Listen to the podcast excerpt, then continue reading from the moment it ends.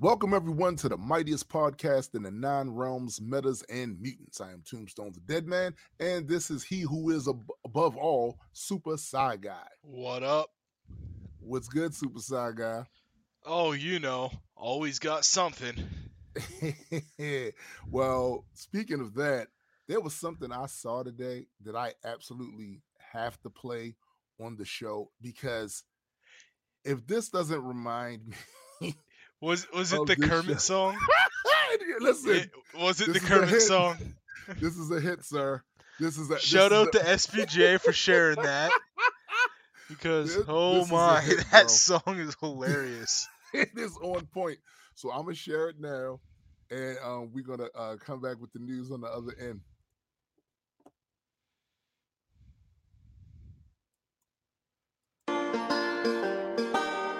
Why are there so many films about Batman?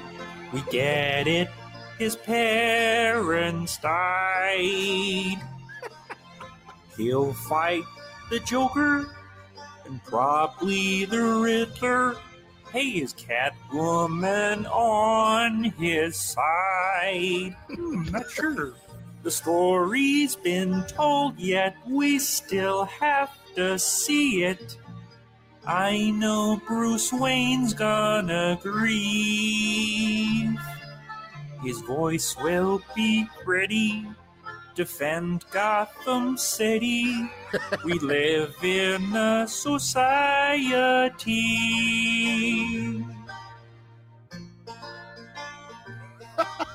His power is being rich.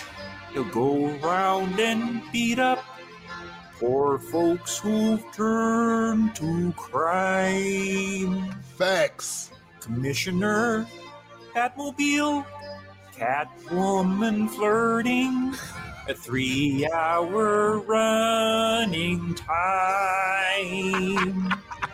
It's just so crazy. The plot is so lazy, and yet I'm still hyped all the same.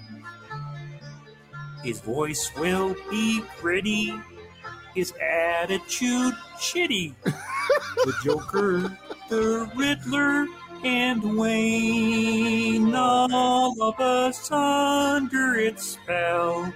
Not we all of us. know it'll probably be average. Hollywood's half asleep. Everything's remakes. It's all about money, not art. Hmm. That's why there's so many films about Batman. Let's just skip the orphaned part. I've seen it too many times, I ignore it. We get it, it's traumatizing. His voice will turn Grady, defend Gotham City. We live in a society.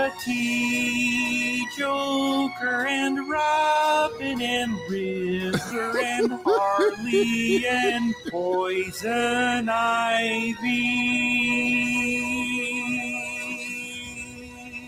Come what happened to her? Listen, Man, let me that, tell you. that fucking video got me when I saw that. I was like, all right, all right. Oh, I love waking up to the smell of bat slander in the morning. And you know what? I'm I've heard nothing but good things about the current Same. movie. Same.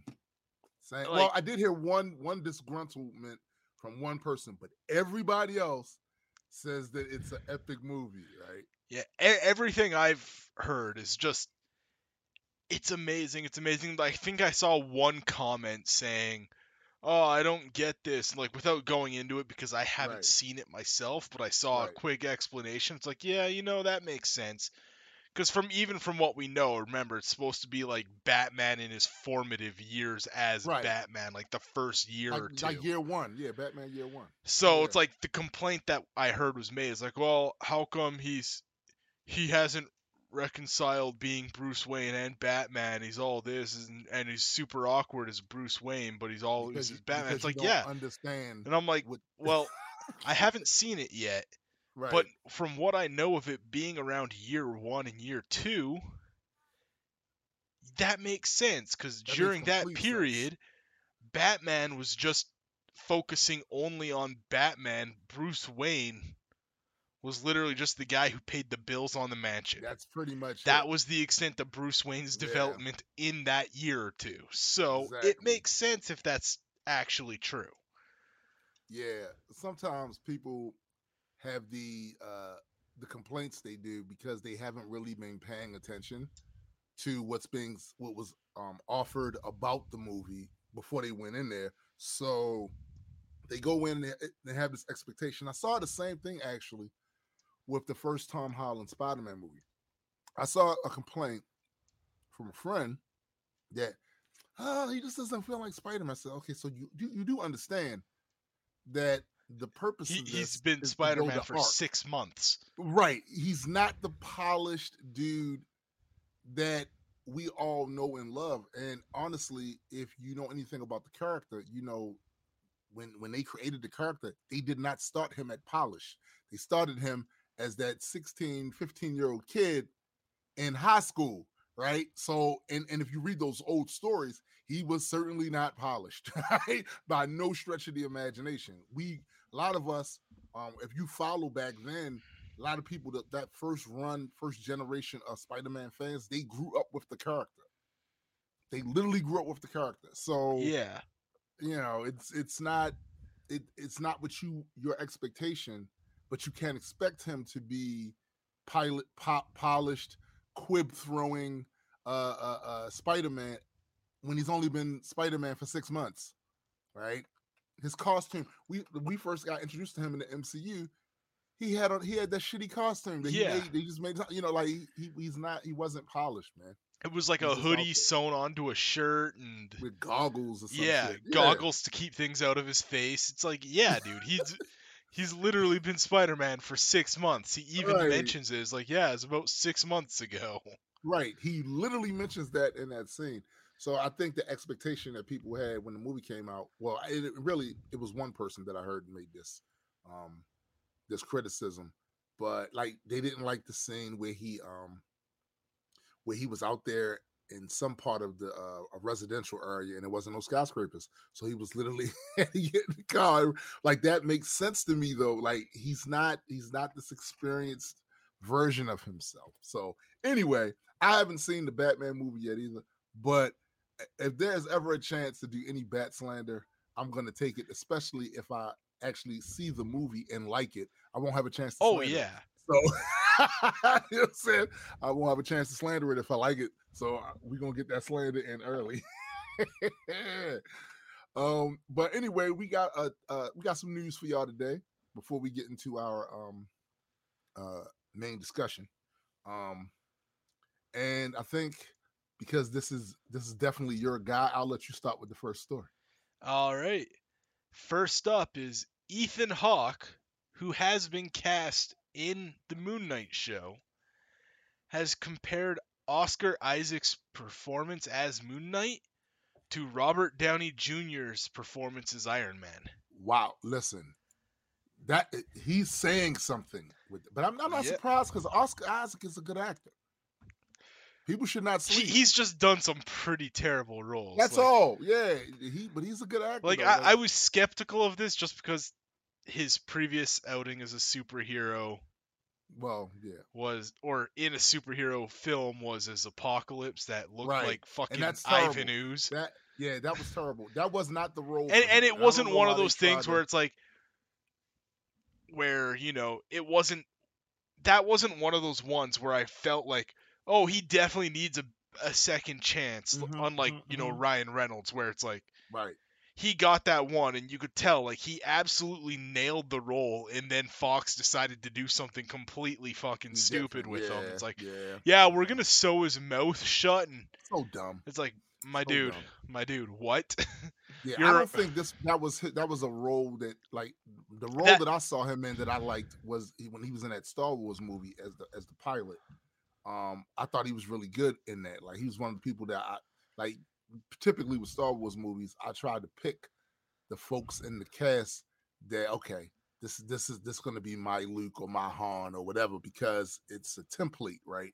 And I thought that the the, the pilot he played, he did a really good job as that. Like I was convinced. Yeah, no, He's a hot shot pilot, you know. no, I understand that. It's just that's also literally other than as Apocalypse, Mm-hmm. Star Wars Episode Seven Yeah. was the only other thing I had ever seen him in either. So it's like Ah. I'm not huge on Star Wars. It's like I'd seen that. It's like it wasn't bad, but it's whatever. Yeah, yeah. The context of I, The I the movie. I, I don't think the new Star Wars trilogy is as bad as a lot of the fans people saying make me it is. either. Me either. But I don't either. think it was anything special either. It was just a. mm-mm. I've seen it once.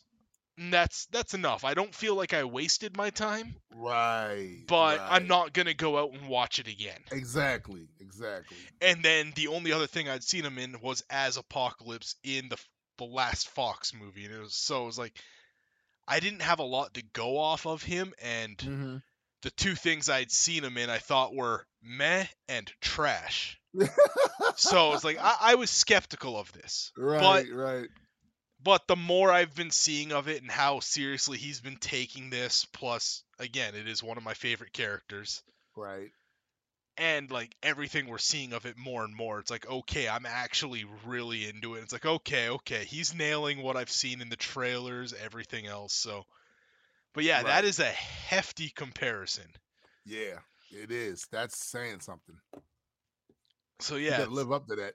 e- ethan hawke and ethan hawke's a fairly well established actor who's Very true. Who's a fairly good judge of skill when it comes to that too so Right, right. that adds some credence to this mm-hmm. But it's uh, Marvel Studios' newest original Disney Plus series, Moon Knight, is set to premiere next month. Uh, this was written in February, like the Mhm. tail end of February, so it's actually this month, end of the month.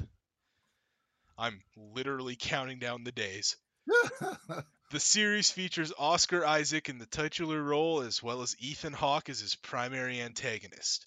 With the series shaping up to be perhaps the most unique new original series thus far for the MCU, it's also shaping up to be quite an exciting performance from an acclaimed actor like Oscar Isaac, whom Ethan Hawke compared favorably to the MCU's first superhero, Robert Downey Jr.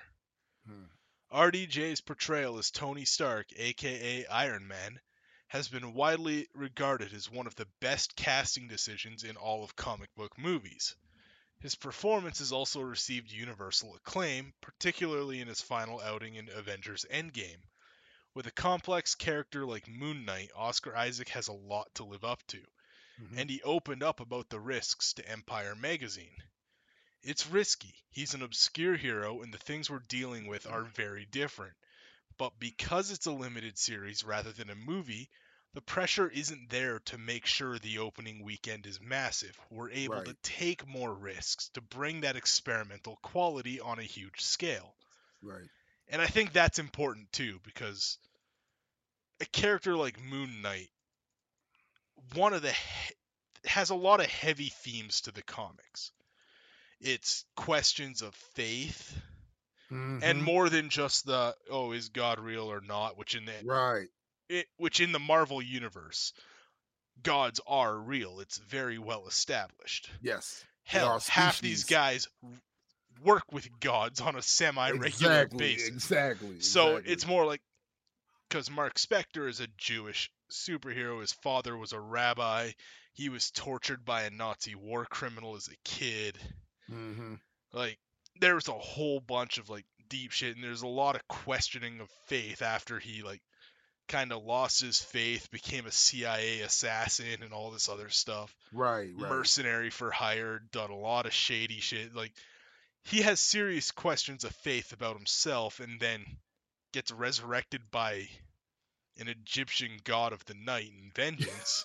right. and he regularly has questions of faith about that. It's a Mhm. regular theme of Khonshu going between definitively real to a figment of Mark's imagination Right. combined with his multiple person or dissociative identity disorder, so multiple personality disorder. It, Right. There's a lot of questions where even if it seems like he's definitively real, is it is it only real because Mark Spector thinks it's real because it's Mhm. one of his other personalities? Like it goes into a lot of a lot of heavy topics there. Right. that's not something I think you could pull off in a two-hour movie. Nah, I don't Not- believe not- either. not and have the story done well. You couldn't Right. tackle that many issues well. If it was just one or one or two, you'd be able to do it. Right. But it's like Ethan Hawke had nothing but high praise for Oscar Isaac, hoping hyping up his performance favorably above even that is Robert Downey Jr.'s Iron Man. It's like saying it's an electrifying performance. Robert Downey Jr. has got a run for his money. Wow. Both Oscar Isaac and Ethan Hawke receive regular acc- acclaim for their work. The fact that we have two of the best actors working today involved with this series is exciting. And although it's expected to hear actors praise their co stars to promote their upcoming projects, Mhm. the kind of character that Moon Knight is requires an actor of great skill. And to hear Ethan Hawke compare Oscar Isaac to Robert Downey Jr. is an intriguing sign. And then it Yeah. just goes into a summary of the show. So Right. That's um. Well, look, look. Like I said, man. I this is one of the ones I'm looking forward to a lot, and I'm sure a lot of people are. This is heavy praise by Ethan Hawke to say that he is uh, to even make a comparison to Robert Downey Jr. in this. So um, I'm I was excited to see them trailers look amazing for real. Oh Trailers yeah, look amazing. absolutely. you know so i'm hyped for it i want to see it um now this next one is is very interesting all right? Stephen amell takes shots at john cena after peacemaker's arrow diss. Hilarious hilarious stuff. Um peacemaker versus uh green arrow who you got? Ooh, it's tough right? In the comics, I got uh, uh, got to give it to Arrow in the comics. yeah yeah In the yeah. live action stuff, mm-hmm. I haven't seen a whole lot of Arrow, Mm-hmm. but from what I have seen, I got to go with Peacemaker. I think Arrow is a uh, a better hand to hand combatant. Yeah. He's, oh, absolutely. he's a. like, But so, do you? But Mhm. on the live action versions, do you think Peacemaker's letting it get to hand to hand combat? No, he's gonna shoot at him. Exactly. But you, but you know, as a guy running around town with a bow and arrow, he fighting criminals. He's used to getting shot at. So Peacemaker better bring. Yeah, he's getting used to being Castle shot eye. at, but is he used to being shot at by guys like Peacemaker? Yeah, that's true. That's Rem- true. Remember, I'm he has to think helmets. of the vigilantes or or uh, or villains that he's fought that are like like like seriously gun dudes, and I can't really think of any. There, a lot of those guys were either like him, whereas they had these skills, hand hand combat, the bow and arrow, all of that, or they were just regular regular thugs. with the regular thugs with, with guns or whatever. Your So regular good point. goons that get beat down by fucking Exactly. teenagers on a regular basis without breaking a sweat. I think the closest to that is Deadshot. Like Dead, he- he's gone against Deadshot. So um that's the I think that's the only one I can that I can honestly say that he's had experience with that way. And Deathstroke too, but the, that version of Deathstroke, he wasn't heavy on the gunplay. You know, that version of him was mostly, you know, hand to hand. He had that Ma- Mirakuru uh, uh, serum, you know, that made him super strong and super durable and stuff. So it was mostly a he's mostly a physical threat, you know, Yeah. more so than handguns. You know, the, the Deathstroke in the comic books, eh, he'd probably shoot the wings off a net, but but this version of him, he wasn't as focused on that. It was more he could fight. you know, he could fight real good. Um, so the article starts off and says John Cena wasn't playing Cupid in the final finale in the, in the season finale of Peacemaker when he took a shot at Arrow. Thursday's season finale of the HBO series had a line that crossed over the superhero line.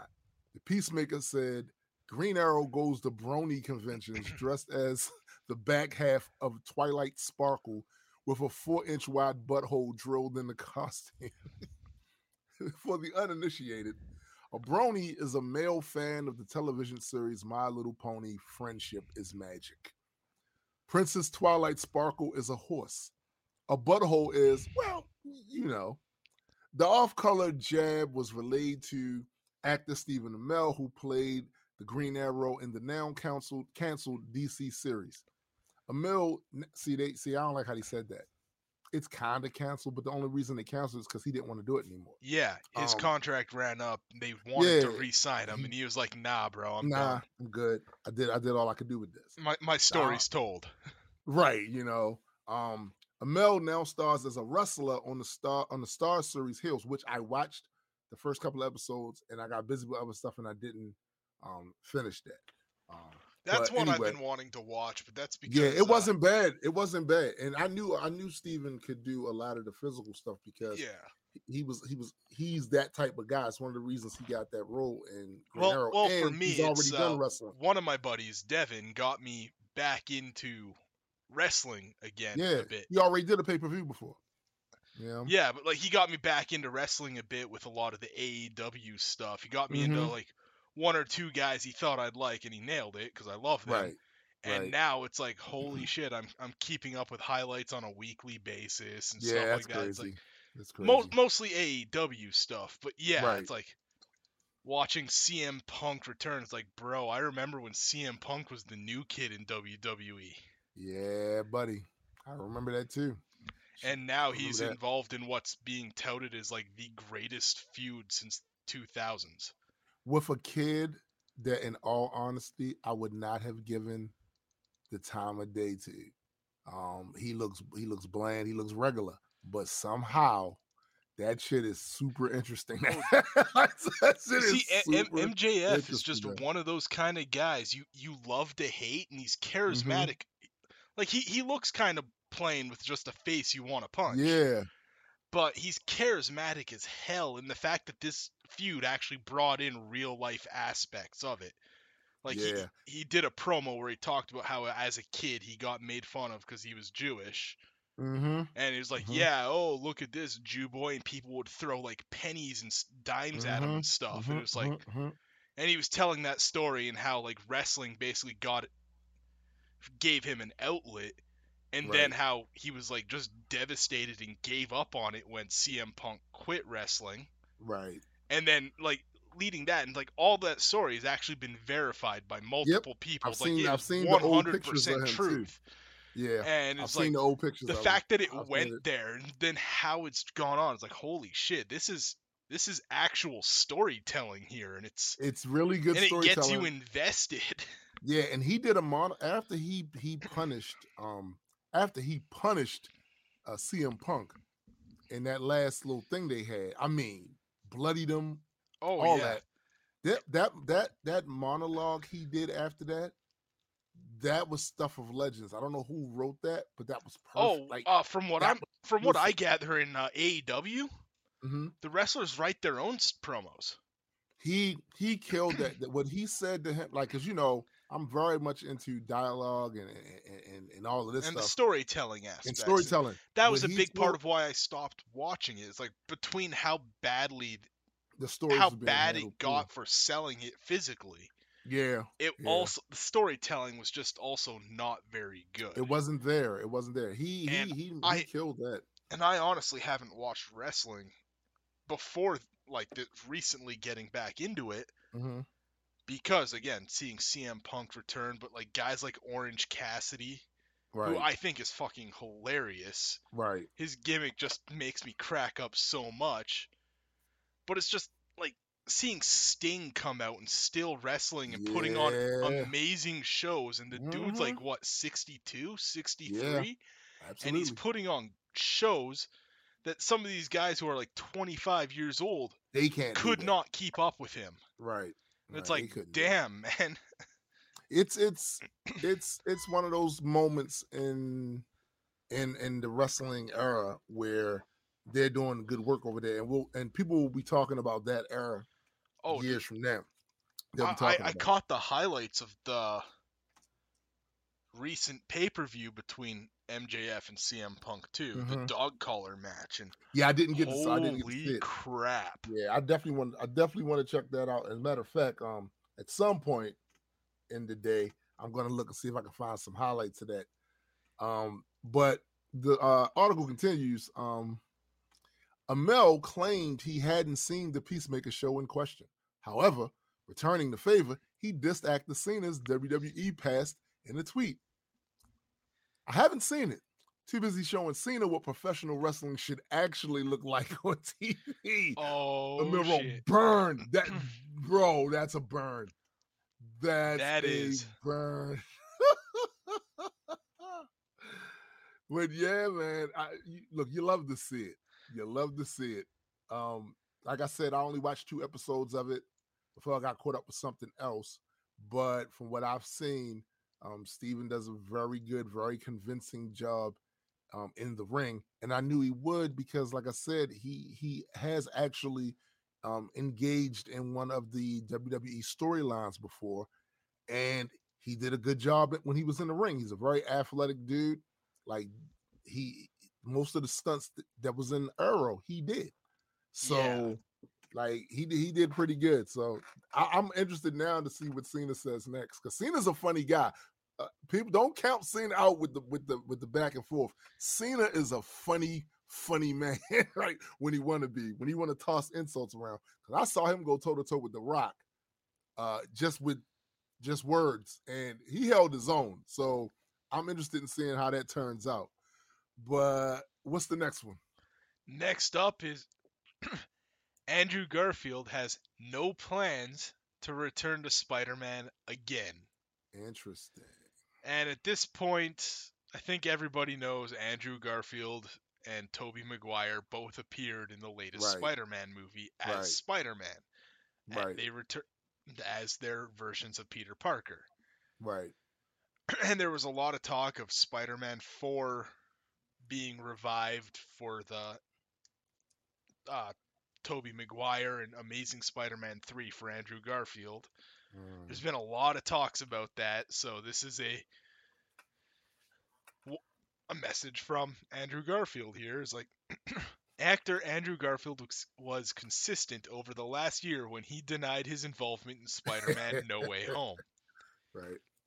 His major appearance in the momentous film proved that was a lie, and more than that, gave audiences hope that the star would return in a future film as Spider Man once again. In an interview with Var- uh, Variety, Garfield said, No plans, that's the truth. He acknowledged that everyone's going to call me a liar for the rest of my life. I'm the boy who cried wolf. You know what? I'm giving him a pass on that because Marvel has been doing the misdirect for a while, and he was signed to do what, what he was supposed to do. You know, I, So I just found it hilarious because like someone asked Tobey and Tobey straight up, "Yeah, I'm in it. What are you gonna do about it?" And Andrew Garfield acting the whole time like Marvel's got snipers trained on him. It's like, no, no, I'm not in it. I'm, I'm not in it. I promise. like just just the complete opposite ways they both took it was just hilarious because like. Tobey's whole thing was like, "Yeah, I'm in it," but it all sounded almost tongue in cheek. It's like, right, okay, right, like, right. like he's, playing probably not in it. He's just screwing with people because he thinks Right. it's funny. And he's Plus, done that kind of thing Spider-Man. before. But That's he's also OG done that kind of thing man. before too, where That's he'll true. say he's in something or somebody asks just That's to true. just to get people to leave him alone or whatever. It's That's true. That's true. So But he, he's the OG though. so he- Yeah. he, can do that. interestingly though, Garfield managed to cause debate early on consider concerning his involvement in No Way Home. Even after photos and behind the scenes footage leaked online, Tick Tick Boom director Lin Manuel Miranda Mhm. mentioned how challenging it appeared to be for the Academy Award nominated actor. Miranda explained, To his credit, he never said it to me. He always Right. denied it. But I was there the day it leaked. He was on my set in November when it leaked, and he was in talks. And I quietly went up to him like, "Bro, are you in the new Spider-Man?" And he went, "Shut up, shut up." It was the worst acting I'd ever seen him do, and I went, "He's gotta practice that. That denial Ass. right there." And he got very good at it. But I was there when he was workshopping it. oh man. Uh, Garfield hilarious. made his debut as the web slinger in uh, Sony's Amazing Spider-Man film back in 2012. The Mhm. franchise reboot spawned a sequel, but the poor box office performance of Amazing Spider-Man 2 resulted in the end of the planned film saga.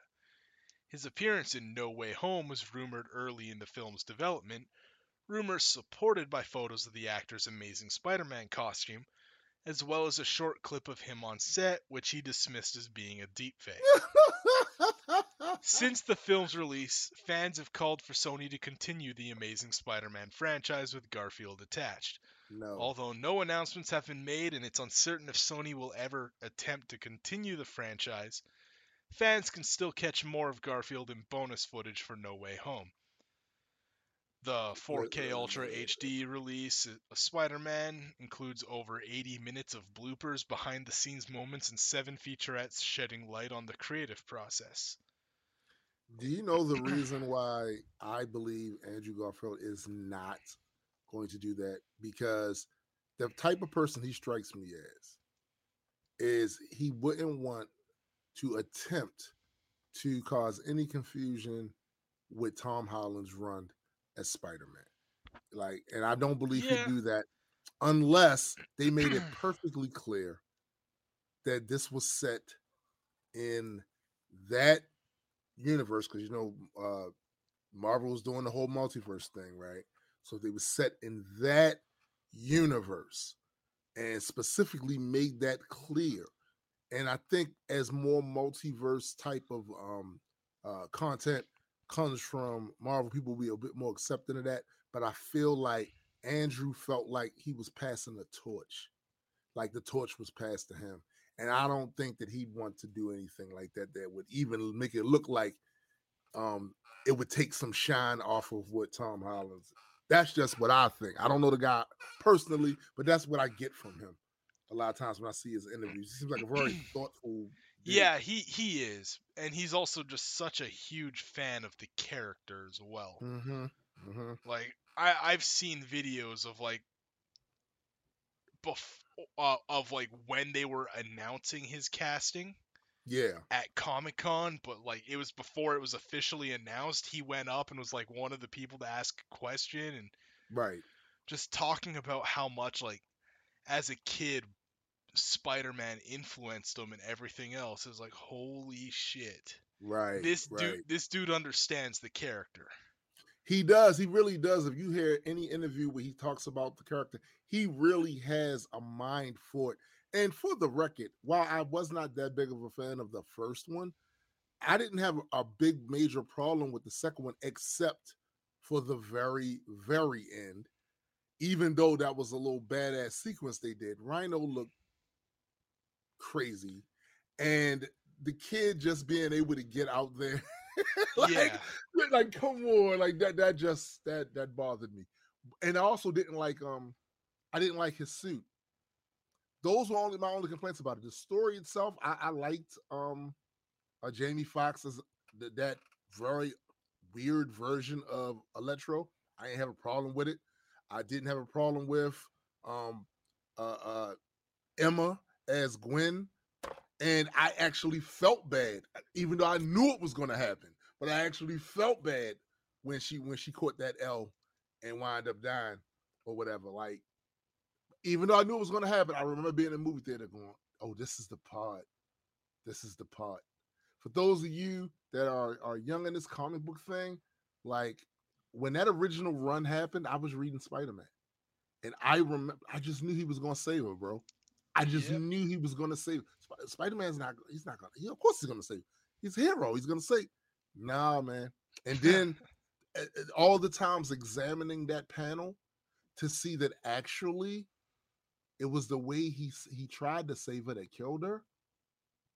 that shit was traumatizing as a kid. like when you saw the snap of the neck, that little snap, they made it very Yeah. small right there on the panel, very small.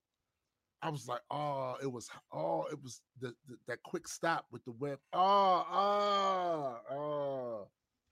That was traumatizing, you know. So I didn't have a problem with that movie. And if they'd have done the third one back then, I probably would have went to see it. I I, But- I still would like not necessarily a third one to like continue where that one left off Mhm, per mhm, se, mhm, mhm. But like they talk about how they've all hit their their dark points, their low Right, points and everything. Right. I would love to see a third movie where it's like exploring that aspect. That dark part. Yeah. And, yeah. and same with like the fourth movie from, you know, Tobey Agreed. Maguire exploring that dark bit where he did get you know, I'd be up for that. violent and aggressive and the stuff they talk about. So like basically the years like just before No Way Home, I would love to see. Facts. E- Facts. even if it's like, you know, a 20 minute or 10 minute, 20 minute one of those feature things that like Marvel did all throughout phase 1. Oh yeah, yeah. Those one the shot. the type one things. shots. Yeah, I would love Mhm. to see like a one shot exploring both of them. Yeah, I, I would be. I would definitely be up for that. Definitely be up for that because the context is there. You know what I mean? Um. So the next one, this is interesting. Stranger Things star Finn Wolfhard joins the MCU. It may make some of us feel old to realize that Finn Wolfhard, the kid who plays Mike Wheeler in Netflix's Stranger Things, is now a 19 year old adult with a flourishing career. It doesn't help that the show has been on pause for a while, and many of us think of his character in season one of the hit show. However, the actor is all grown up now, and he isn't sick of Hollywood yet. He recently starred in Ghostbusters Afterlife. I haven't seen that yet. And with Stranger. Things coming to an end after season five, his schedule is clearing up for what comes next. Thanks to some work from a trusted and proven inside source for Giant Freaking Robot, we've learned that it's something pretty huge. Our source shared that Finn Wolfhard has joined the Marvel Cinematic Universe. Our inside source learned that Finn Wolfhard will be in an upcoming Marvel project. He signed on and ready to go. At this time, there's as much as we were able to confirm. We aren't sure which project he signed on for, what role he'll be taking on. Will he have a major part of in the Marvel Cinematic Universe? We aren't sure. Though his career, though so far his career has seen him taking on big parts for major franchises. So it would seem a strong bet that he could be taking on a recurring character in multiple projects. At this point, all we know is that he signed on for at least one. In 2019, Finn Wolfhard joked to comicbook.com he would love to play um, guy on computer as a background part in a Marvel movie while heroes went about their business. It wasn't long before rumors came up that he was cast as young Loki. It's easy to see why people thought that. He has the look of a reckless young Loki. When he was finally asked about it back in 2020, he said he, that he wasn't cast in a role, but publicly said that if they called on him, he'd be happy to sign on. Well, of course. Yeah. Consider, considering that he said he'd be quite pleased to play guy on computer, it sounds like he's dreamed of being in a Marvel project for a while. So the studio likely knew that if they had the right use for him, he'd be game. So, what is the right use for Finn Wolfhard in the Marvel Cinematic Universe? Those early reports that he would be cast as Loki could still be true as far as we know. Loki season two is coming. It would be fun if, after those early rumors came around a few years ago, they decided to cast Finn Wolfhard as a variant of some measure. While Jack Veal played Kid Loki, the multiverse has opened up a fun can of worms as these things go. However, there are plenty of other possibilities in, in the many known and unknown projects Marvel is working on. Could he be playing a Skrull in Secret Invasion, a mutant for the X Men? Audiences still think of Finn Wolfhard as younger than he is. Hopefully, his new role will help change that and open up the types of roles audiences think of him as being appropriate for. So let me ask you this, uh, Cyrus. Uh, what role do you see him as that you think he could play? What character in the MCU? I I'm gonna honestly oh, it's tough. He if he's already signed on, hmm it would imply at least one of the things coming up in the next few years. Right. Cuz I was saying like he could abs he's young enough to still hold a role for you know 10 years is like Marvel Absolutely. likes to do. Absolutely. So I would actually love to see him play one of the X-Men, but there's no plans really for the X-Men at this point Right. That we know of. that we know of, though we do hear Professor X's voice in the Doctor Strange trailer, so Right. maybe right. there's something there. But possibly. as far as we know, there's no plans for mutants upcoming. And Right. Right. I I would love to see him as one of the X Men. It would.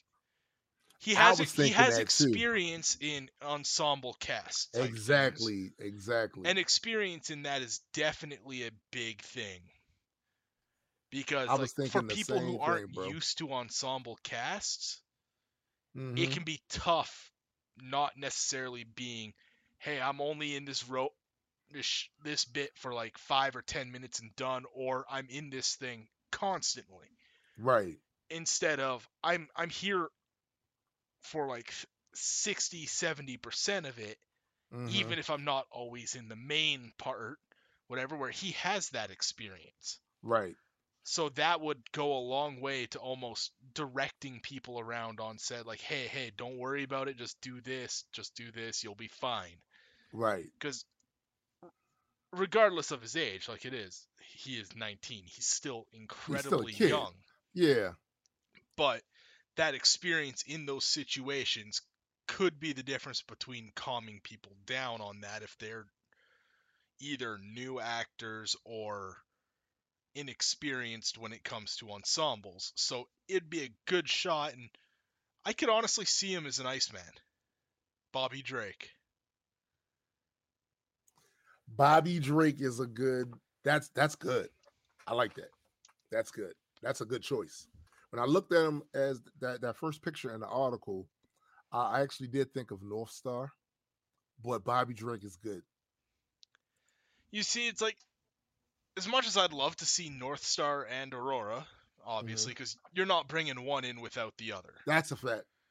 That's a It- in there if it's Marvel, they very well could go with lesser known guys. But I feel like if you're bringing in the X Men, you want to try and bring in a at least a few of the identifiable guys. Absolutely, it's better for branding. It's better Yeah. for branding.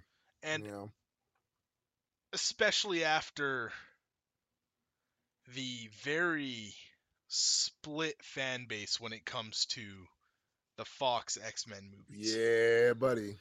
And Yeah, e- even in the Fox movies, Bobby Drake had a very limited role in the original trilogy.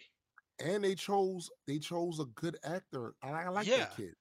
And they still didn't give him much a whole lot to do. Yeah, so it's like he's recognizable for the fan base. Mm-hmm. He's one of the original five for the X Men, Absolutely. even if they don't necessarily do an original five first class type thing. Yeah. You can still use him. He hasn't necessarily been explored heavily in the movies because, again, Fox didn't really use him all that much in the original trilogy. Right. He was there, but he's got what, like 10, 15 minutes of screen time in the first movie? yeah, Second, he's not really the focus. in the second and third, he's got about the same, like mm-hmm. maybe even a little less. Like, yeah, he's was very untouched.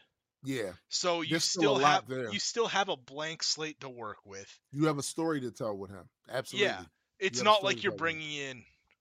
As much as I love Wolverine, it's not like you're bringing in Logan, Right. where we've had. He's been a huge part of what seven movies, Uh, eight yeah. movies, Mm-hmm. plus cameos in another one or two. Like, and as much as there is more story to tell for him, and honestly, outside of a couple of them, I feel like there's far better ways to even tell the stories that have been told. Yeah, agreed. Agreed. Bobby, even though he was in them, had almost none of his story told. So he's still untouched in a storytelling aspect. Right. He's recognizable. He's a bigger name. And X Men is a perfect one where you can you grab a couple of the bigger name guys and you can go a couple of the lesser known or no name guys that are Mhm. around and you still get to do your you know your guardians of the galaxy your eternals you're exploring the lesser known characters still Right. Right. like Right. even if you don't have wolverine as logan dafne keen bring her back to play x23 wolverine because Yes. laura kinney takes on the mantle of wolverine you can bring her in as wolverine so you'll still have a wolverine you'll still have a recognizable character and a Mhm. shout out to one of the best fox x-men films there was Logan. you could bring in Bobby Drake as Iceman, and Mm-hmm. then maybe one other person who's more recognizable. Let's say Storm, Yeah. because Storm's also been a team leader and everything else. You And then you can, from there, you can fill it out with your Rock Slide or Armor or Glob Herman or Right. you know your your guys who've been around. They've kind of been there, but they've never been on the movies. They're They've never been the marquee character. And- yeah. they're still lesser known. It's still stuff Mhm. like yeah, they've been in the comics, they've been on the teams, but they're not they're not the guys you go to when they're you not think of X Men. mainstays. Yeah, they're not mainstays. No no one thinks of Glob Herman for X Men. No one thinks of Rock Slide. or E- dust. Even yeah. Dust. And they've both they've all had some like amazing moments. They really have. Especially Dust. Dust is dangerous. Du- Dust, Dust Dust got a huge boost in the Krakoan era stuff. Her her use for in the planet size X Men Mm. being like helping responsible for terraforming Mars to a livable planet Yeah. and like corralling all the dust storms and everything.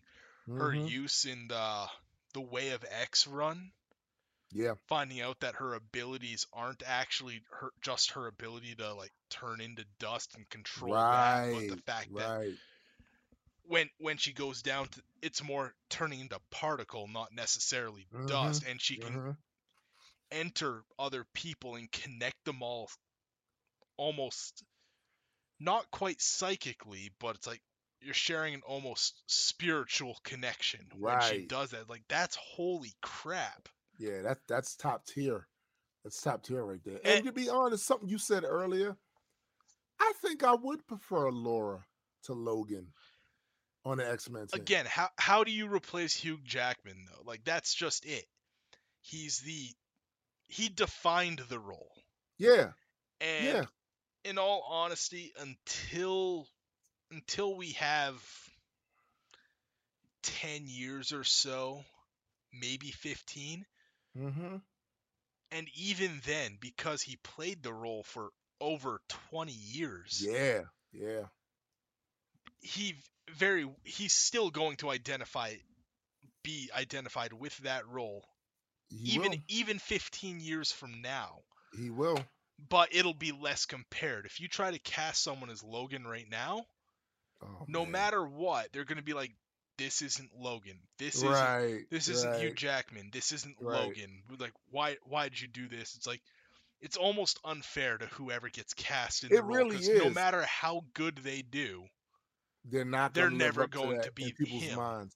Yeah, it's too soon. so on And- the other and- hand, if if you cast a Dawkins who's played the role of Wolverine, if you cast a Laura Kinney who's played the Mhm. role of Wolverine, you cast a couple of them. You don't necess- you have your Wolverine and And you don't Every- have the expectation. every that, X-Men team has a Wolverine. It's right, right. since since Logan appeared in the in the second iteration of the X-Men, mm-hmm. Every single X-Men team has had a Wolverine. You have to have them. It doesn't matter whether you know it's in the future, it's in the past, it's wherever. There's always a Wolverine. Sometimes the Wolverine's a dude, sometimes it's not. Right. You know, again because you, we have had Laura play Wolverine as the Wolverine on the As team. the Wolverine, right. Dawkins has been the Wolverine, on a team.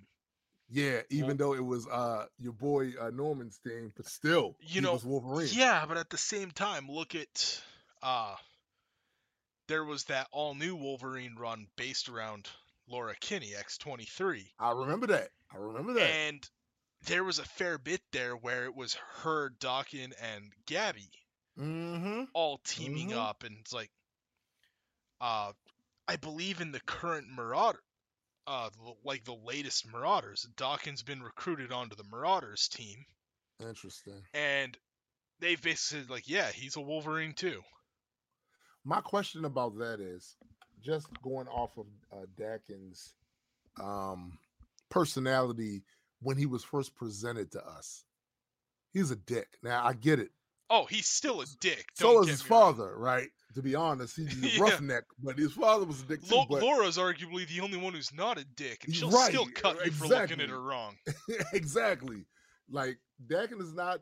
How can I put this? I know one of his powers uh, is to um, to uh, utilize pheromones to make people feel away about him. But well, not just necessarily feel away. It's it influences it. it. He influences. They they actually explored that in X Factor, the recent Mhm. X Factor that's now over with now. Right, He can't change emotions that aren't there. right. So if, if you're there- already attracted to him, he can bring that out. He can bring that to the forefront. He can make that more. If you're not attracted to him, you he cannot make you attracted to him through that. right, Mind you, he can also if you're angry, he can bring that up to the forefront. He can calm that down a little bit. right, Like there has to be that emotion there in the first place before he could even manipulate it. and since that's the case, um, all I can tell you is when I first was introduced to him, I liked him as a character, but I didn't like him as a person. so, Yeah. this ass, this guy's an asshole. Well, he he's grown a fair bit too. Like remember a lot of when you first get introduced to him, even which I think was in an X Force run, Yes, yes. he was raised by Romulus, Mm-hmm. who we all know is A dick. absolute dick with a grudge against Wolverine. Right, right. Uh, he was trained by Sabretooth, who's huge dick and Yeah, grudge against Wolverine. yeah, yeah. And he's trained with Lady Deathstrike, who's a huge dick. We're, we're using dick as a gender neutral term here, folks. Exactly. She's a huge exactly. dick and has a grudge against Wolverine. Wolverine, right, Like- right, right. Most of the people he was tra- trained by and raised by, all they told him was his father is Wolverine. His father abandoned him and was responsible for the death of his mother, Right. which is true to an extent, but not true at all. It's Right. he- technically Wolverine abandoned him. Wolverine also had no idea he was Yeah, that he's born. uh, alive, He right. had he had no idea he even had a son, Right. and that was heavily because his mother was killed. And I guess technically it was because of Wolverine. Romulus Mm-hmm. killed her because she was pregnant with Wolverine's child. Yep.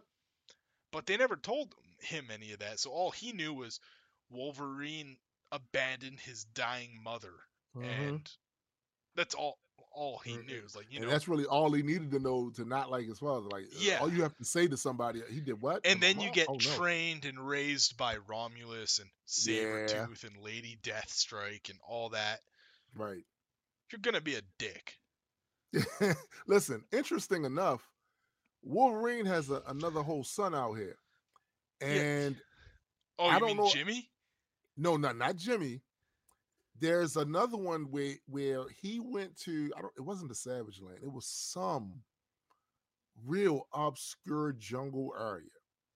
And apparently uh one of Apocalypse's uh robot clones malfunctioned and started believing that he was really Apocalypse.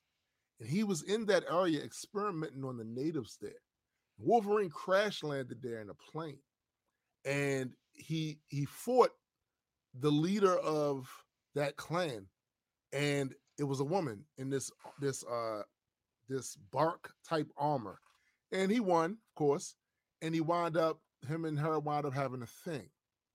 So when he discovered what was happening to the to the people, he then went to the place where they were disappearing, and it just happened to be a base that Apocalypse's uh, robot clone had built, and he was experimenting on the people there. And after an extended fight, and I knew something was wrong because the way Apocalypse was talking, this is not how Apocalypse talks. And eventually, Wolverine winds up um, taking him down, but he also leaves the island. And in the epilogue of the story, the woman was there with the with the little with the kid that had very similar hair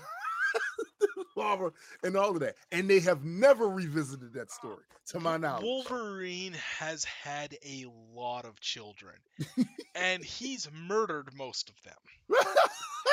I'm not joking. There was a storyline about that where, like, they were called, like, the Sons of X or something like that, Mhm. and it was basically one of the anti mutant groups collected all the kids of Wolverine wow. brought him into like this almost cult and they tried to kill him and it like they ended up getting a piece of the Muramasa blade or whatever and wow. turned it into a bullet so it would actually kill him so it was like him Laura Dawkin and Gabby went to get a new basically set of armor forged out of their the combined pieces of their souls. Like Oh, all damn. all four of them gave up a piece of their soul to forge So it's like the Wolverine this Muramasa blade, um, where Wolverine had a piece of his Yeah. soul in that. Yeah. Mhm. except it was to forge it, a type of armor that would allow him to survive that and basically wipe out this cult, which Right. involved basically slaughtering every single one of them. Jeez. So yeah, he he killed uh like a hundred or so of his children. Jeez. I don't I guess think, you can't live as long as he. uh, and I mean to be fair, it's not like the X Men don't have a history of that exact thing. That's true. Cyclops has abandoned his wife That's true. once. That's true. Uh Colossus. oh, jeez. Colossus has a questionable past with uh, Kitty when they first when they were first introduced to each other and hitting on each other and not quite dating, but they were like that close to it. She was 14, he was Mm-hmm. I 19. remember. I remember. He's also slept with multiple women in the Savage Land, and it was kind of implied that there may have been children from that. Storm gets around. Thor, Black Panther, oh well, Wolverine. yeah, yeah. Does, my question is: Does Thor have any demigod children running around? Because I know he eventually he'd had have to. children, He'd have to. right? Because he There's slept no with way a he lot. Of, he slept with a lot. There, there's no way he doesn't. It's just unlike the Greek myths, being half god doesn't entitle you to shit in the Norse. Which means they very well could have just been extraordinary humans rather than Right, actual right. demigods. ne- Nephilims. They they was probably very strong, had a bit of durability about them, Yeah. and, and you know, but they weren't. Yeah, yeah, that's crazy. like there's there's no way as long as he's been around how much and they've openly said like he enjoyed sleeping with women after every battle when he was. Oh, bro, in the they they literally and- showed it in the yeah, books. there's like, there's no way he didn't produce at least one child. Either that or he's sterile. right, and I don't think so because We've we've one- seen the- future kids and we've seen future kids, Modi, Magni, yeah. So and grandkids, the um the the Thunder Goddesses, his granddaughters. Yeah. So Well, he also has a daughter in the future, or And I guess it's a, daughter, right. potential. It's a potential dot future, I think. So Torunn. it's like There's a name Torunn, something like that. Yeah. uh whatever her name was from uh she was in the Of- Captain Marvel run. She was in the Captain Marvel run, and she was part of the, the that little animated thing they made, uh, Avengers Next or Next Avengers, whatever. She was in that along with uh, Black Panther and Storm's uh, son. It was all in that same team. Yeah. So I mean And I think there was one version alternate. I think it was considered an alternate reality. I think it might have been a what if Mm-hmm. where Storm and Thor had a daughter as well. I believe. Wow. Wow. And honestly, I just want to say I want to see more of that. We- like, yeah, we get it, you know, Storm and Black Panther, but I feel like that one never really felt organic to me. Mhm. That kind of felt like it was more there are two biggest black characters Mhm, mhm, and let's make them a couple because there are two biggest black characters. It, the Right. relationship never really felt organic. So The- the- actually, that is from the Exiles. Uh, her name was Thunderstorm. She was the daughter of uh, Storm and Thor. Um, I don't know how many issues she was in, um, but I'm looking at. I'm currently looking at a picture of her now, and that that's where that was at. That was in the Exiles. Yeah. That's kind of crazy.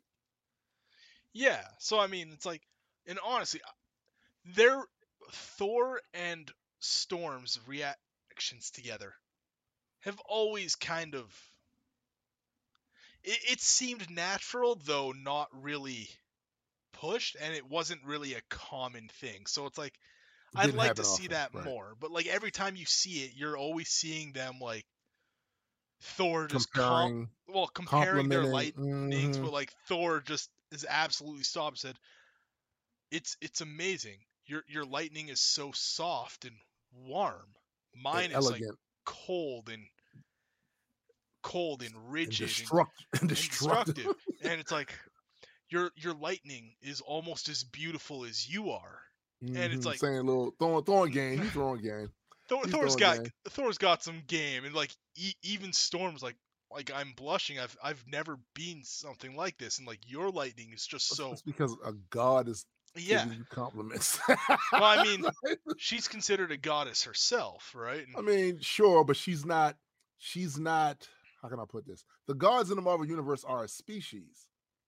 Um, as a matter of fact, not you read- always, not always. Again, re- re- recent Moon Knight is actually mentioned because uh, Stained Glass Scarlet has Mhm. kind of become a god of her own, right? and it's because like stories have power, stories That's and true. That's true. So the stories and belief of S- Storm being a goddess, just because it hasn't really picked up, doesn't mean she can't actually be a goddess herself because Well, of that. I'm thinking more in terms of um, the Marvel mythological book or whatever, which gives a definitive origin for God species across the Marvel universe, um, rising up from uh, the life force of uh, different planets. So there's a certain energy. So Storm has definitive parents, like we know where our parents, like who her parents Yeah. were. So when I speak of of the Marvel gods, I'm speaking from that species. So yeah, a, really, a god is anything that's worshipped. If you're worshipped, you're a god. It's that simple. It- it's not necessarily oh uh, this thing has a certain power set or lineage. No, if you're worshipped, you're a god. But I'm speaking specifically in that sense, where they gave the origin of all the gods in the Marvel universe and with where their kind springs up from. She doesn't come from that. That's fair. But I mean, it doesn't stop them from No, becoming gods and gaining godlike powers because of it. Like, Because how many times have Doom has Doom been a god? yeah. Right. Well, like I said, Right? I'm looking at the current Moon Knight run where Stained Glass Scarlet is Mhm. legitimately a goddess now. And it's because of the stories, the prayers, people offering sacrifice to Yeah. her. She's legitimately a goddess now. And even Khonshu was like, the only thing I can do is make you hurt. You cannot Right. die anymore. right, right. So right. there's nothing to say that Storm couldn't become a goddess in that sense. She Yes. where if it gets to that point, she won't be able to die either. Like at least not in the way a human would. Yeah, because death and gods are But yeah, it's like It's at, at least thing. their interactions felt natural, even if you don't see it much. Her and Wolverine, their relationship when they had the one, especially near the tail end before Death of Wolverine, Right. it felt natural. You you know There why? there was always that respect. There was always that camaraderie. that's there was always that it. Like that interest, and e- even uh, Storm and Yukio, yes, they they had that natural. they had a friend. They, they did. they their did. I think- relationship. they had that I think the reason her, her and, and Black Panther never really had that for me, and that no, eh, no, that one didn't. always felt like it was. There are two biggest black characters. Of course, they're going to be together. And But there's was, also another there's another way to see that too, because I've heard this argument. When they broke them up, there were people that was like, so let me see if I get this straight. There's all these white couples in Marvel in the Marvel Comics universe that are together for years and years. And you can't name a single black couple in Marvel. A black man with a black woman had a long-term relationship, had kids, or whatever. You can't name a single one. So that's You why a lot of people was rooting well. for they were rooting for Black Panther and Storm because where where where do you see another example of black love in there? Like you you don't see No, it. no. You don't see it. I- I understand that. Like I said, though, their relationship just never felt natural. It Mm-mm. really felt like it was thrown together because they were Agreed. both black. If they actually built storylines up towards that, like they did with Wolverine and Storm, or Yukio and Storm, Right. or even like Thor and Storm, where it never built up to like a relationship, but they had the interactions that were always very almost romantically inclined. In I every the interaction they've had, it's always been that way. Seems so natural is because think about this. They've been how long have they been on a team together? Oh yeah, but I They've mean, like you, you even warts and all, man. yeah, Like, but you even go back to the day like when Storm lost her powers, challenged, still challenged Cyclops for leadership Yeah. and beat his ass. yeah, beat for his leadership ass. of the team, and Mhm. then Xavier got well enough to start going on missions. You even see like Wolverine telling off Xavier for undermining Storm's authority on Facts. field missions and stuff like that. Facts. So like this isn't new. This has been back since the 80s. And and It- actually this has Wolverine been has the 30, credibility. 40 years of build up. Yeah, exactly. he has he has the credibility to tell that to Charles because Wolverine is also a military man. Yeah. So so so like a lot of the, a lot of the things that Charles like that's why a lot of times I feel like because of Wolverine's attitude, a lot of them don't want to take him seriously with certain things. And I'm like, uh, he's the warhorse. Out of everybody that's on these teams, he's been around the longest and There- been there- doing there's shit. a reason the minute you need someone killed, he's the one you go Right. to. Right. Right. I never I never again, bought into going into the he's Krakoan era. They they let Beast run the show for X Force, and all of a sudden you got war crimes. Just Facts. just fucking war Facts. crimes. Facts. Every other issue is Beast committing another fucking war crime. facts. That's all I'm saying. Like I feel like to the point where even Wolverine's like, bro, stop it with this shit already. right, like Wolverine. It's a reason when Wolverine would chastise uh, Cyclops. I always took that seriously because I Hell, know even Cyclops took that seriously. he. Cyclops understood. Hey, I'm a good fighter. I'm a good tactician. If this guy says we do not do this, he's probably right. Probably right. He's probably not right. not just because like again he has about a hundred years experience of on, war bro. experience on all these guys of combat experience on all these guys and we talking across But eras. We, we he- talking about yeah. from Civil War all the way up to the freaking uh, uh, Vietnam. er, Like, come on, like you Yeah. not gonna use that knowledge? if, if there's been a war in the last 150 years he's fought in it Facts. Facts. and he's been part of secret task force he's been spar- Mhm. part of all this stuff like he's he understands tactical strikes like again i honestly as great of a tactician as scott is i'd still probably take wolverine just because of that over him too. because of that not just experience but he also has those enhanced senses that help him Exactly. that help him Exactly. process all this stuff He can get data, physically get data that Cyclops can't get. You know, like Cyclops said, we had to rely on um, Wolverine or some other uh, Yeah, mutant and that, again that had that ability. like if it was an environment where like Wolverine's sense of smell and hearing wouldn't be able to come into play, Mm-hmm. Cyclops would probably be about equal to him. Yes. But without that, it's basically going in Wolverine's favor still heavily. Yeah. He just doesn't like the leadership. He he'd rather just be the soldier. But you know, did you ever see that uh, that issue where Wolverine was in Madripoor, and he he used the special effects from a movie house there to fool a lot of the the the, the enemy that he was going up against because they had a huge army to fool them into thinking that the American uh, superheroes had landed and were taking out their uh, uh, soldiers. He had them thinking the Fantastic Four was down there. He had them thinking the Avengers was down there. He did all this. So Wolverine is tactic is a tactics genius when he want to be. It ain't it ain't all just um I'm gonna run head first, headlong, claws first, cutting stuff up. And, no, it's more to him than that. And I like when they explore that side of him. Yeah. But yeah, like it goes to point though. It's like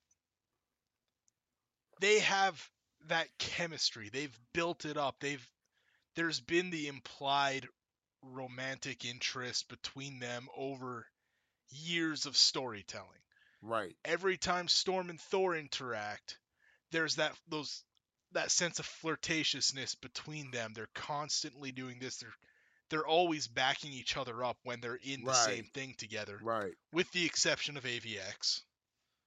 But but but A- AVX is one of those ones where most X Men fans hate it, most Avengers fans hate it.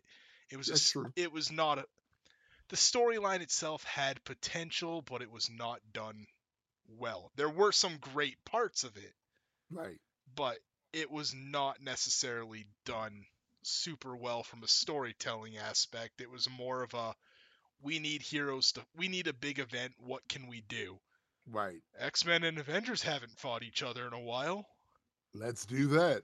and there you go. Yeah, it's funny because But it's like you you never really got the storyline building up. of No, Black never. Panther and Storm, where it seemed flirtatious, it seemed it. Like you, you might get the odd comic issue going back. It's like, oh yeah, they knew each other when they were like ten years old, and they had yeah, the crushes on retcon each other. history. Retcon But- history, yeah. You didn't have the build up to it. That's my only problem with it, because Right. again, I don't actually care. It's like it just seems like it was the two big black characters. Let's put them together. It's funny because They if didn't Chris build Claremont it up. if Chris Claremont had his way, Oh, her and Yukio Storm would have been a thing for sure. yeah, and Storm Not would have just killed implied. Wolverine. Storm would have killed Wolverine. I, I have that issue where they let Chris Claremont uh, do um what he what his eventual plan was for the X Men going forward, and it wasn't pretty. Uh, Storm kills Wolverine, and it, and it turns out she was she's been a villain this whole time and shit. This whole time, and um, uh, what winds up happening is some some incident takes place where one of Wolverine's claws gets fused with Kitty Pryde, gets fused on her on her hand or something like that, and they're trying they're actively trying to kill Storm eh, for to get revenge, and so is Sabretooth because Chris Claremont originally had Sabretooth as Wolverine's uh, father. So he wanted to get revenge for the death of his son. Man, It was a whole. I have that book. It was a. I'm not sure how I feel about that, but so ma- but again with how many of Chris Claremont's stories got Mhm. changed by Marvel editorial, Yeah. maybe that would have made a lot more sense if it wasn't for all the other changes, right? Yeah. Yeah. It's like again, remember, Mystique was supposed to be Nightcrawler's father, yes. and Yes. Destiny was his mother instead of what we ended up doing. Because like there were, Getting. there were mm-hmm. entire storylines about how he wasn't a demon; he was just a mutant who right. looked like that. And then all of a sudden, Marvel gave us the Draco storyline, where yep. it's like, oh, his father's a demon. Fuck you. That was kind of like literally the entire premise of his character is the fact that he wasn't a demon, his father wasn't a demon, his mother wasn't a demon. It's just his mutation, and that's literally the prem the premise, the premise. of his yeah.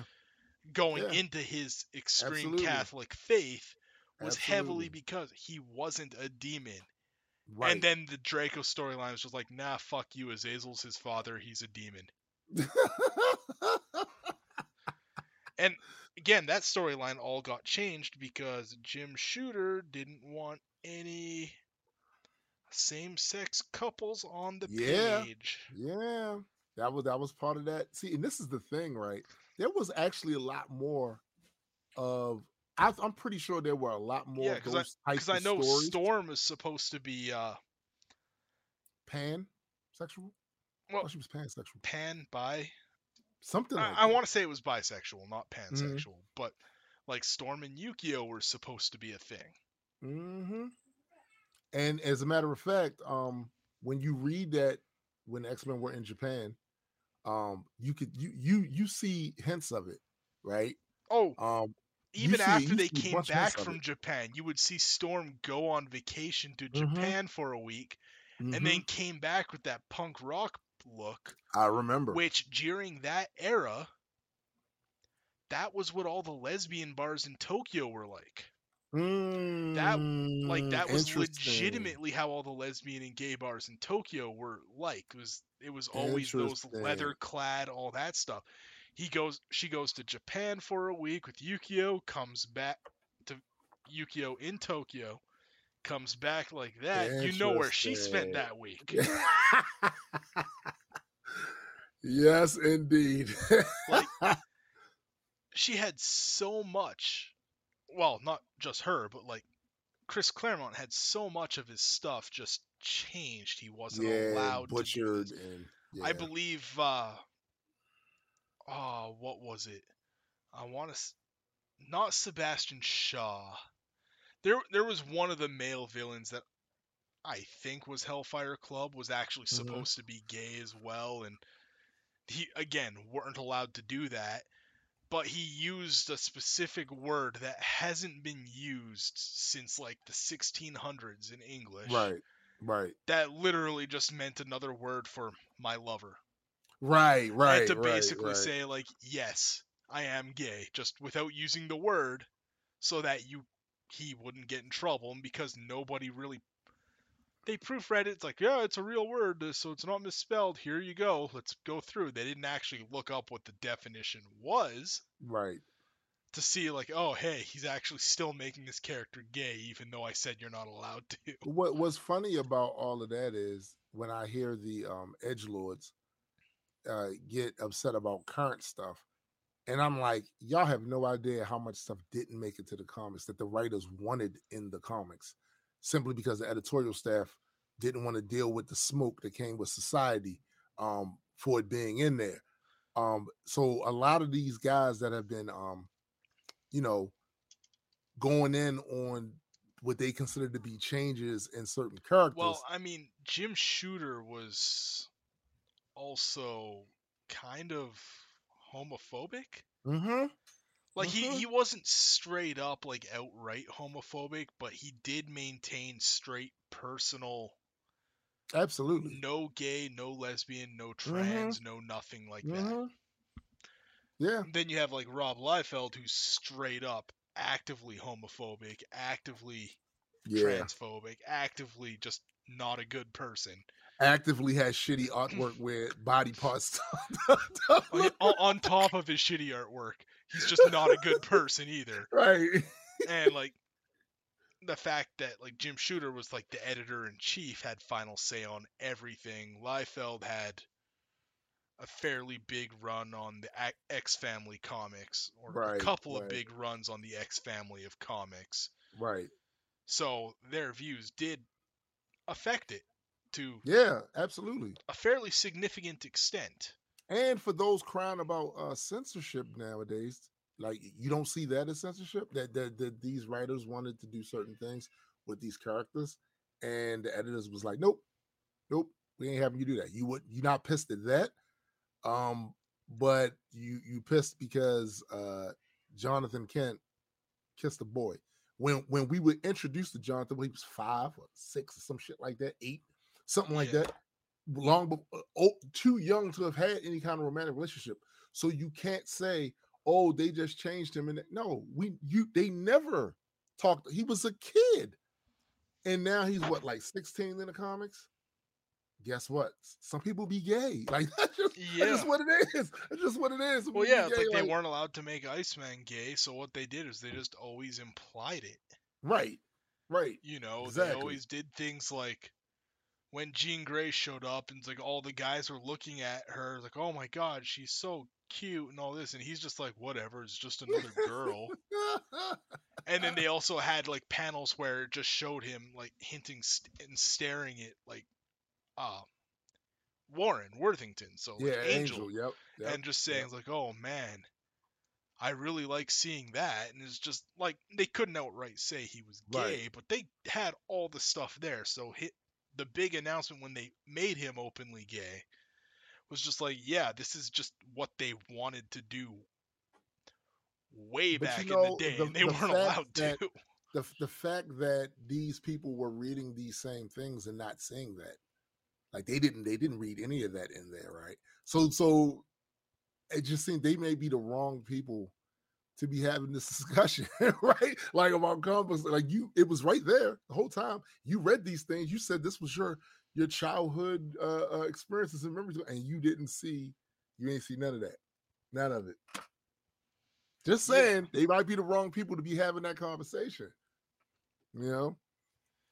But Yeah. it's it's it's whatever. Um all i know is i i would i would like to see more of the writers that are still active that had these ideas for the characters to be given a shot like they gave chris claremont a shot to even though they took it off of the, the main continuity but uh, for us to see where they were going to go with these characters if the editorial staff at the time would have let them because that i think those would be interesting stories you know? And then we can also compare to see if the editorial staff was right meaning the direction they chose was part is a better direction for story wise we can compare we contrast and compare like because it doesn't necessarily have to be that the writers were always right about the, whether or not this would have been a good story plot point no but i would like to see it anyway so let me be the judge of it you know?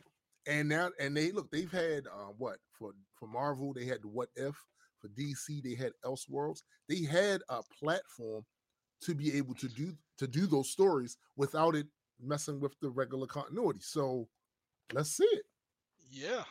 i would like to read them shits i would like to read 'em. um but yeah bro i think that's going to be it for the show Yeah. um, please, please remember to go and check out my man uh, uh Jaded Nerds, Celebrity uh Gossip Beat. He actually has a lot more stuff on that on that channel now too. Um, and I think he started a different channel. I'm trying to remember the name of it, but I think he started a different channel where he does these um analytical breakdowns of old Grimm fairy tales. And I watched one of them, and it was pretty dope. So that might be something people want to look out for. Um, also, don't forget the Black Culture Geeks podcast every Saturday at 11 a.m. Um, um, Eastern Time. And of course, don't forget the uh, Majestic Comics YouTube uh, channel as well. Um, we're about to get a whole bunch of um, content uh, actually up on that channel because I'm to continue the Majestic Musings, excuse me, Majestic Moments uh, show because we are in current production of issue one. And it's to be explosive. So i have to do um, a bunch of uh, character videos on some of the characters that we introduced in that one as well. Um, anything else you promoting Uh, at this point, not really. Just make sure you uh, keep up on this because we're all gonna keep putting out content for you. right absolutely absolutely and um, so for my man super side guy i'm tombstone the dead man we are metas and mutants and we are out of here Peace. peace